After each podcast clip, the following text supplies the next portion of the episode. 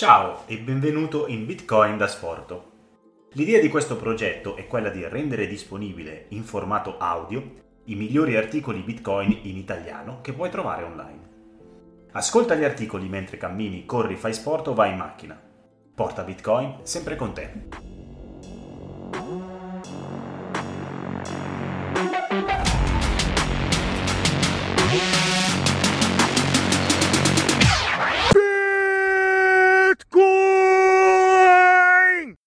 Asporto.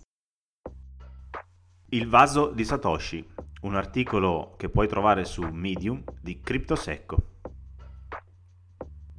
Se c'è una cosa che mi ha sempre affascinato di Bitcoin è proprio la figura del suo inventore e ho sempre pensato che sarebbe un'ottima trama per un film di spionaggio.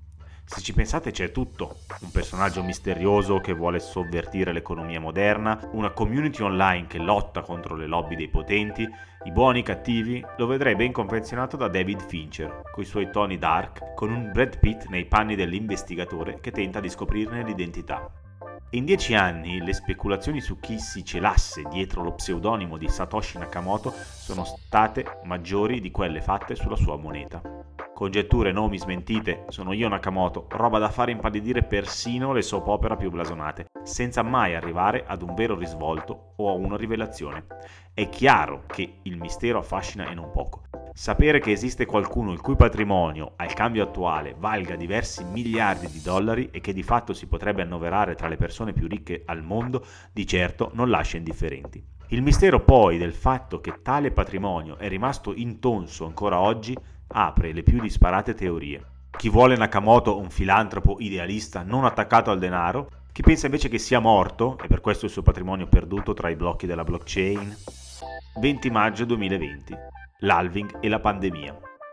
Eppur si muove, esclamava Galileo, ed è un'esclamazione che casca a pennello persino in questa storia, dal momento che 40 bitcoin sono stati mossi in data 20 maggio 2020 da un indirizzo la cui creazione risale ai primi mesi di vita di bitcoin. Suggerisce che potrebbe essere proprio Nakamoto ad aver gestito la transazione. Il sito satoshiblocks.info ha sondato in lungo e in largo la blockchain a partire dal blocco Genesi per tracciare quella che potremmo definire la Satoshi Path, ovvero una rassegna di tutti i blocchi che secondo simulazioni matematiche ortogonali dovrebbero essere stati minati da un singolo miner. Ma l'autore del monumentale lavoro non si sbilancia e si riferisce a questo fantomatico minatore come Patoshi, che potrebbe, con qualche probabilità essere proprio il creatore di Bitcoin. Seguendo questa path possiamo notare che il blocco 3654, che contiene la Coinbase da cui sono stati spostati i 40 Bitcoin incriminati,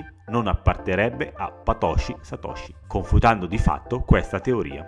Benché neanche l'antitesi possa essere smentita, possiamo comunque affermare con buona probabilità che chiunque abbia minato quel blocco, se non sia Satoshi stesso, sia stata comunque una persona molto vicina a lui e che forse ne conosca anche l'identità. Il blocco risale infatti al primo mese di vita di Bitcoin e anche se Satoshi non era l'unico minatore all'epoca, il protocollo non godeva di alcuna notorietà ed era appannaggio di pochi eletti presenti sulla mailing list o sui forum peer-to-peer. Impossibile sapere la verità, ma per quanto affascinante sia tutto questo, la storia investigativa al momento si ferma qui. Ma cosa accadrebbe se Satoshi tornasse? Balenata l'ipotesi di un suo possibile ritorno, l'intera rete si è scatenata nel predire cosa potrebbe accadere alla community e al protocollo stesso se il suo creatore si palesasse esplicitamente. Che muova un Satoshi o tutto il milione in suo possesso, è probabile che gli effetti potrebbero essere altrettanto devastanti per l'influenza psicologica che potrebbe avere sugli utenti. Tralasciando la diatriba su chi si celi dietro lo pseudonimo, che sia un singolo o un collettivo, e che egli non solo non sia morto, ma che non abbia nemmeno perduto le chiavi di accesso, in questo scenario sarebbero due le caratteristiche preponderanti ad una sua possibile influenza sul mercato. Il patrimonio, che oggi vale svariati miliardi di dollari, e la sua figura di CIO. Nel primo caso è facile immaginare come una liquidazione di tale patrimonio potrebbe impattare negativamente sul mercato. Benché non ci sia possibilità di assorbire una somma così ingente, anche solo il tentativo potrebbe quasi istantaneamente portare il prezzo prossimo allo zero. E nel caso di voler centellinare i withdrawals, anche questi avrebbero impatto negativo. Valerio Gallitto, amico e divulgatore cripto, mi riportava alla mente la liquidazione fallimentare di MT Gox da parte dell'avvocato Kobayashi, che in più riprese influenzò puntualmente il mercato ad ogni risarcimento per gli investitori incazzati. Insomma, rientrare in possesso di tale cifra, se non abilmente amministrata, potrebbe influenzare il mercato in diversi modi ma anche un suo semplice ritorno potrebbe farlo.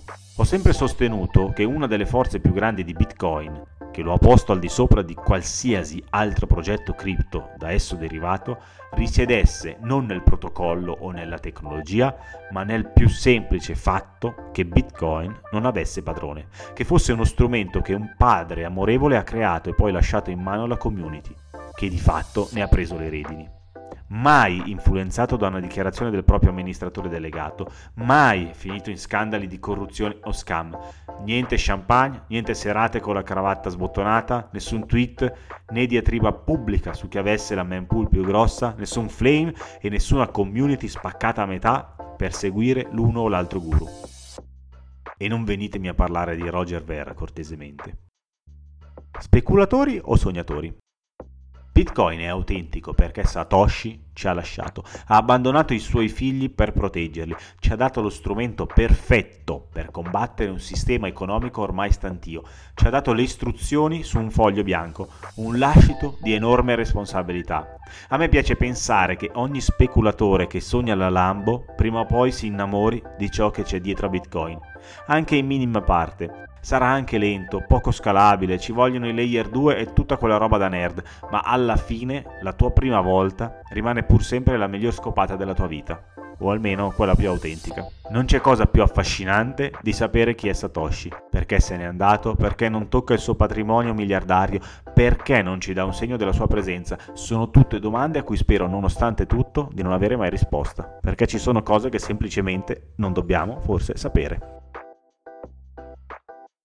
Grazie per aver ascoltato Bitcoin da Sporto.